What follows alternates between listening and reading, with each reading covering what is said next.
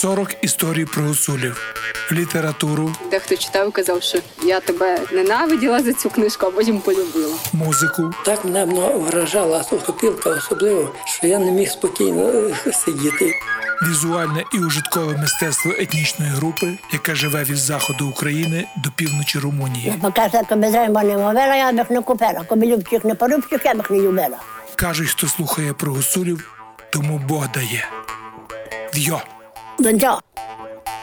Авторка української серії подкастів Наталія Патрикєєва. Жити з мистецтвом підтримує Європейський Союз за програмою «Дім Європи». Living by Art is supported by the European Union under the House of Europe.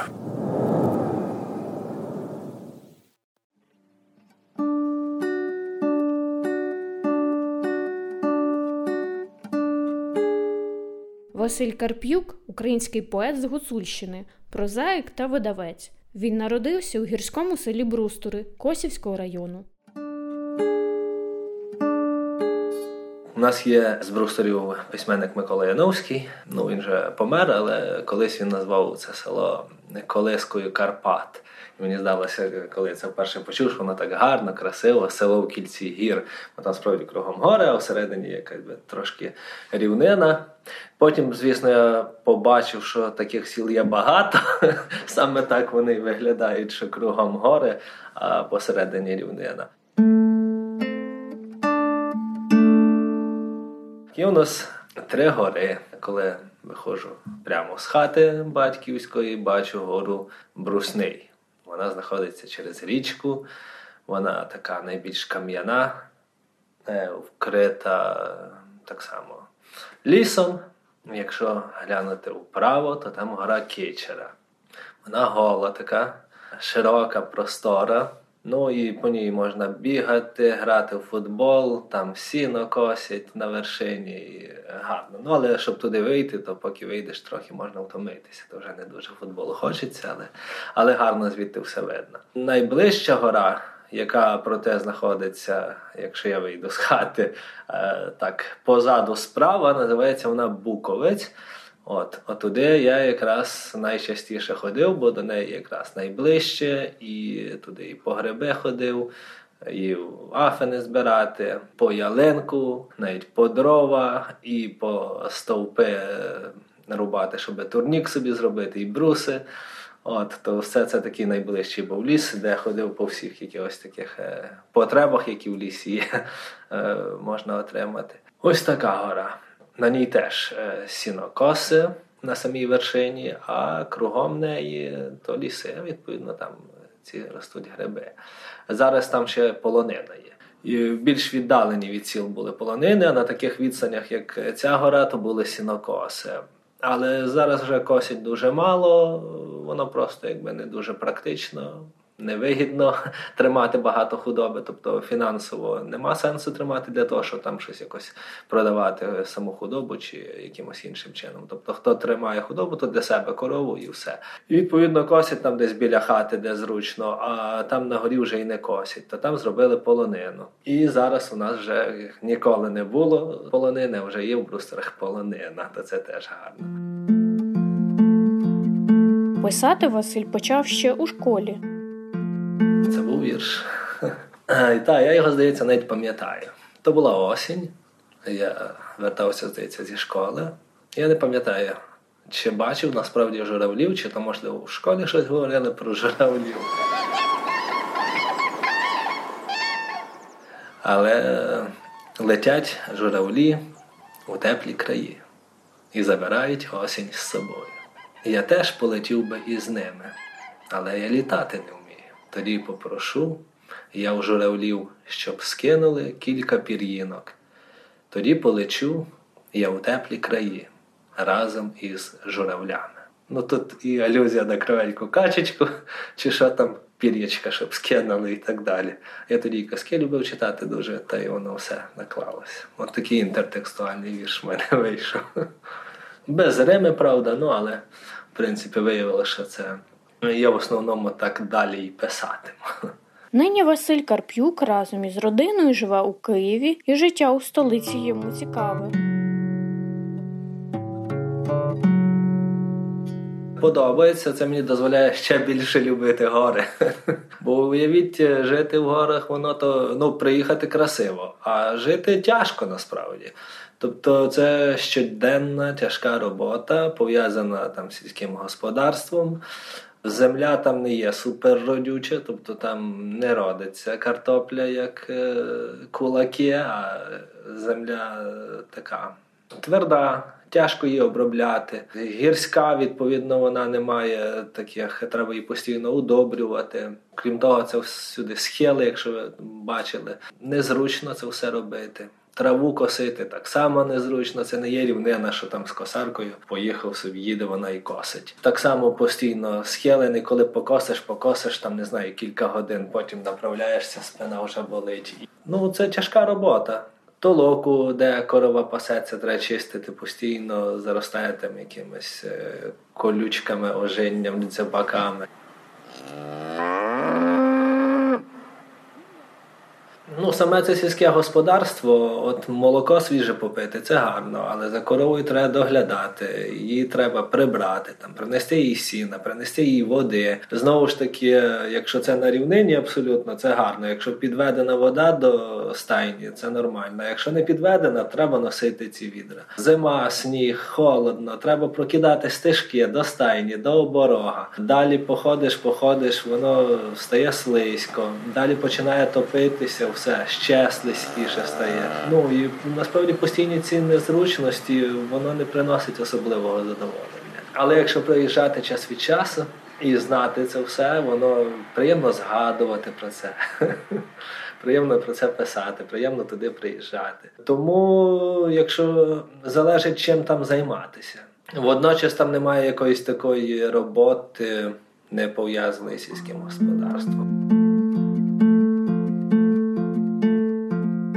З років чотирнадцяти працював за токарним верстатом.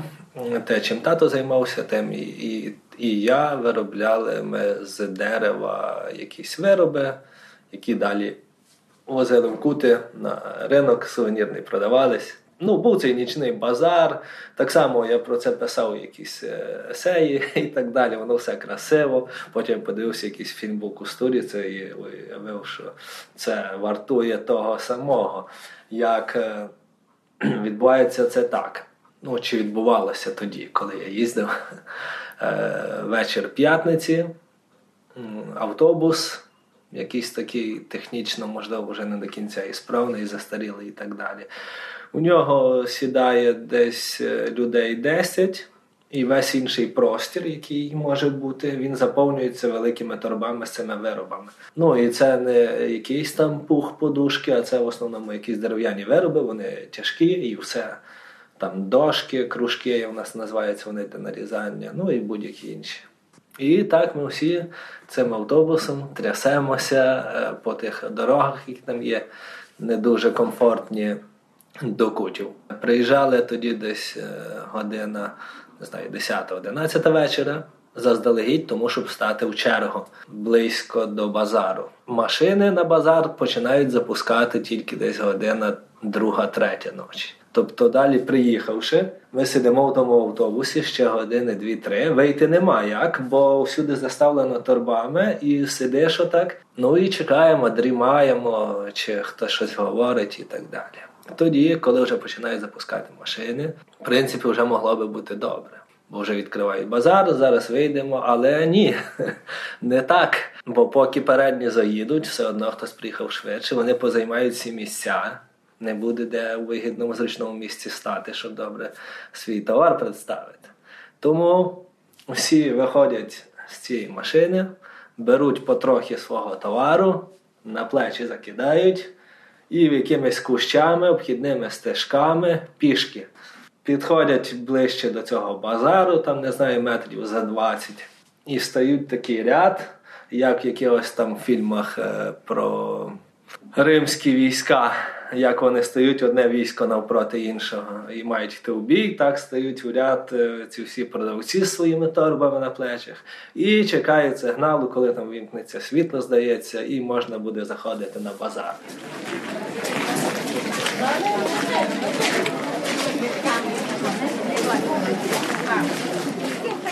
Вмикається світло, всі біжать, одні наперед одних, там, не знаю, штовхаються, сваряться, хтось падає, бо там же ж не є рівненький асфальт, там болота, якийсь шутер і так далі. Ну і всі забігають, стають на свої місця, займають свої місця, ну і вже щасливо можуть видихнути. Ну і продають свій товар, продали трохи, то йдуть вже туди в автобус, беруть і далі. А як не продали, то вертаються з ним додому.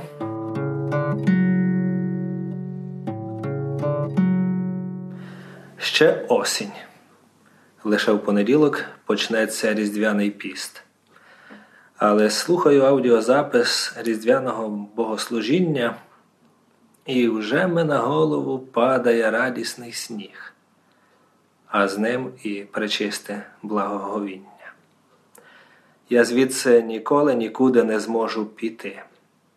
Я з цього Різдва і з коляди протяжної під скрипку. Сокоти її в пам'ять, кажу собі, сокоти.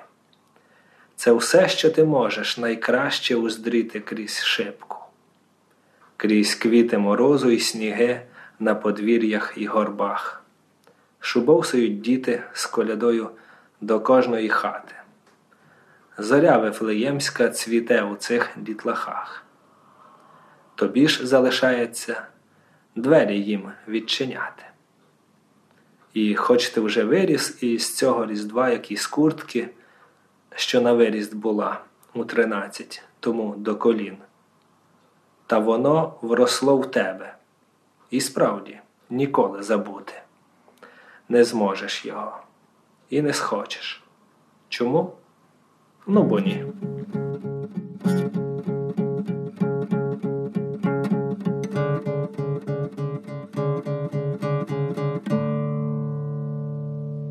Після, а, ну ще під час навчання в університеті, щоб не довелося вертатися в мої улюблені гори і в моє улюблене село, я почав шукати якоїсь роботи і почав працювати на радіо. Коли напрацювався трохи на радіо, то стало нудновато, а треба було далі чимось займатися у Франківську, щоб не довелося повертатися в мої улюблені Карпати, а щоб можна тільки їздити туди гостювати, то подумав, що чимось найближчим до літератури, а саме цим я займався весь час, попри всі інші роботи, може бути видавництво. Це був дві тисячі дванадцятий рік, на початку дві тисячі тринадцятого. В кінці січня було зареєстроване видавництво «Дискурсус». Назва така зовсім не гуцульська. Її запропонував мій друг Ярослав Голодюк, от, власне, який є співзасновником видавництва.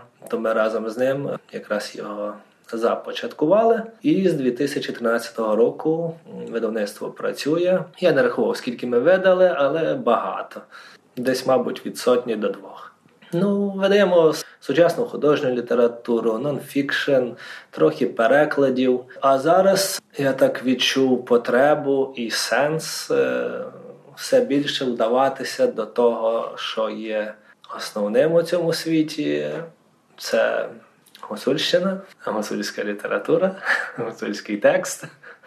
Тому ми видали якраз Петра Шекерика-Доникова, Дідо Іванчик. Раніше ми видавали гуцульську прозу Івана Франка «Терену Нозії», то теж зараз плануємо її перевидати.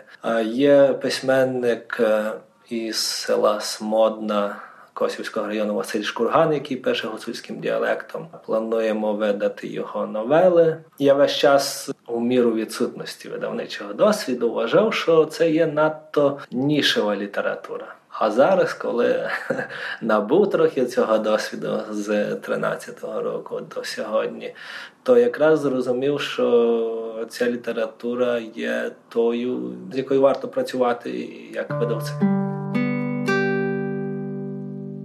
Я все своє життя, так би мовити, можна сказати, писав відповідно до якогось натхнення. Я завжди його чекав. Ну, тобто не чекав, але воно приходило і тоді й писав. Ніколи не було такого, що я сідаю і пишу, виписую якусь ідею, думку. Тобто так завжди приходили вірші, так приходила проза, яку я почав десь писати, мабуть, в одинадцятому класі, якісь оповідання там і так далі. Так приходили і есеї, які публікувались певний час в вигляді колонок. Ну, хоча тут же була певна систематичність, там треба було щотижня написати якийсь текст, то я вже якось виробляв якусь ритміку таку. І вже коли підходив той час, збиралися всі враження там протягом тижня чи якісь спогади, і воно все е, згущувалося в певний фрагмент, який писався у вигляді тексту. Недосконалості. Шторка у ванні, яка пропускає воду. Автівка на тротуарі, що не лишає проходу. Пательня, в якій підгорає їжа, бо стерлося покриття. Неприємний запах засобу для миття. Сусіди, котрі викидають бички з вікна у двір. Із кокосовим молоком і пальмовою олією пломбір. Вчителька, котра лякає першокласників дитячим садком. Картопля потовкана замість сметани із молоком. Відносно високі ціни на креветки і краби. Я, в очах якого безконечно пливуть дараби.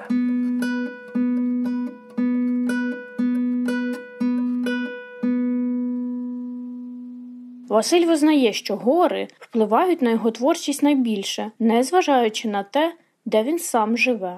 Коли я пишу дитячу книжку про Олексу Довбуша, звісно, я не можу знати психології тодішніх дітей гуцульських, але я знаю психологію теперішніх гуцульських дітей. Знаю, як вони могли би повестися в тій чи іншій ситуації, і як вони вчиняли. Знаю психологію, ну, загалом, і всіх людей, як вони поводяться, знаю ситуації. Це все дозволяє мені писати, як мені здається, по-справжньому, тобто відображати реальну картину. Ну і це все мені, по-перше, цікаве, по-друге, це все мені близьке і рідне, органічне. По-третє, воно має великий потенціал. В літературі воно досить мало прописано. Я думаю, що от гуцульська міфологія, яку я якраз зараз в другій частині книжки про Довбуша розвиваю і планую в наступних розвивати, не тільки про Довбуша, а загалом, вважаю, що вона має дуже великий потенціал. Це цілі світи, там цілі ієрархії, ціла світобудова з гуцульського погляду, вона є зображена. І це готовий ґрунт, на якому можна творити якісь свої власні світи, використовувати цей матеріал для побудови таких магічних світів, які можуть бути тими, якими можуть захоплюватися і українські діти, і неукраїнські діти. Коли я вперше прочитав роман Петра Шекерика-Доникова «Дідо Іванчик», я паралельно слухав аудіокнигу «Володар перстенів». От, і мені здалося, що цей світ, який є в Діда Іванчика, ну, він за масштабами зовсім не поступається.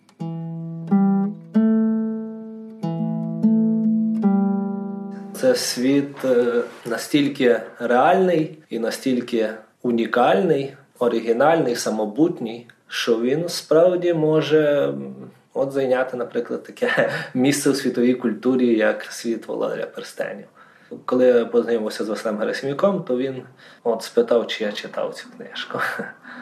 Ну, я не читав її, звісно. Перший раз почав читати, то ну, на якійсь двадцятій сторінці спинився. Трохи тяжко було навіть. Ну, це, це гуцульський діалект, напевно, середини дев'ятнадцятого століття. І це гуцульський діалект конкретного села Голови Верховинського району. Ну, чому дев'ятнадцятого століття? Тому що Петро Шекерик-Доніков написав цей текст е, тою мовою, якою говорив його дід. Ще у дитинстві він чув цю мову, тобто в такому форматі. І зараз е, не усі гуцули розуміють той текст, і відповідно було природно. Ну, а тим більше, що це Верховинський район, а це Косівський район. Це як дві частини світу. Світ то один, але частини дві. Я спинився, але потім через якийсь місяць-два ще знову взявся за цей роман. Він мене поглинув, ще його поглинув. Але відтоді це став для мене дуже-дуже важливий текст. Побачивши, зрозумівши його унікальність, його масштабність, мені зразу схотілося, щоб його всі прочитали. Але я зразу зрозумів, що його не всі прочитають, його ніхто не прочитає. А широке коло точно не прочитає оригінальний текст. І тоді я подумав, що це доречно, щоб це переклали на літературну мову. Ну, чи це адаптація назвати, чи переклад. Іван Андрусяк, який перекладав, каже, що це переклад. Зрештою, ну і з того часу та ідея існувала. А утілити вдалося її минулого року.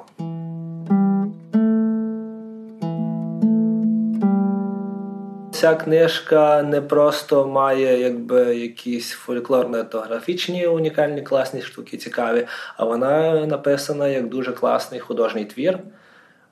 Її читати цікаво, вона має хорошу драматургію, має оригінальний сюжет. Її можуть читати, ну там є і дорослі сцени, звісно, але в принципі не знаю, з якого віку можна починати. Хто любить фентезі, можна цю книжку читати як фентезі. Хто любить якийсь пригодницький роман, можна, чи вестерн, це можна назвати і вестерном, там змагання між мисливцями.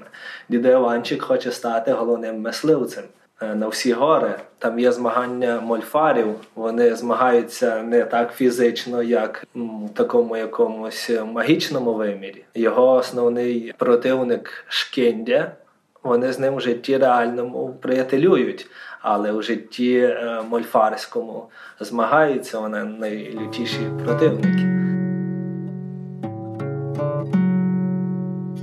Поет розповідає про свою улюблену літературу. Поезія Василя Герасим'юка – це, очевидно, всі його книжки. Тобто це те, що я перечитую, що для мене є дуже таким сенсовим, навіть в розумінні світу, в ставленні до світу. І в якості літературній, як поезії, в її глибині. Дуже вже мені подобається проза Франца Кафки. Ну, теж практично всі його романи, та й щоденники зрештою. Тобто той настрій, це фактично можна трактувати як один твір. Це не є, ну, для мене якісь різні твори, де автор, там, не знаю, експериментує чи управляється в жанрі детективу, чи в жанрі, там, не знаю, драми. А тут фактично можна, ну для мене це такий один суцільний твір, який просто у різних сюжетах вилився. «Подорож на край ночі» Селіна, так само дуже крута книга, справила на мене хороше враження. Чи не хороше, а потужне, так. От, напевно, хороша книжка та, яка якось змінює. Ці всі твори, які я назвав, цих авторів, вони мене змінюють, змінювали.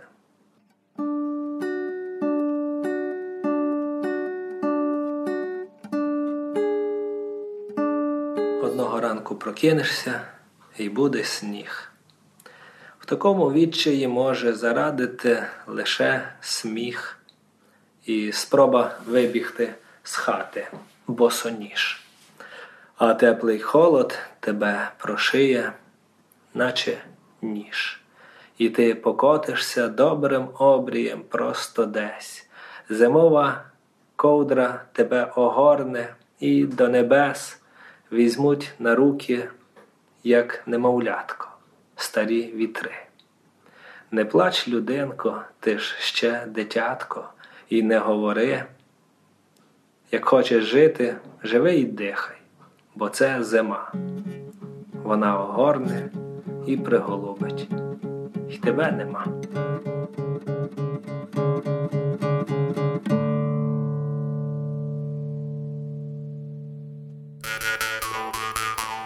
сорок історій про гуцулів.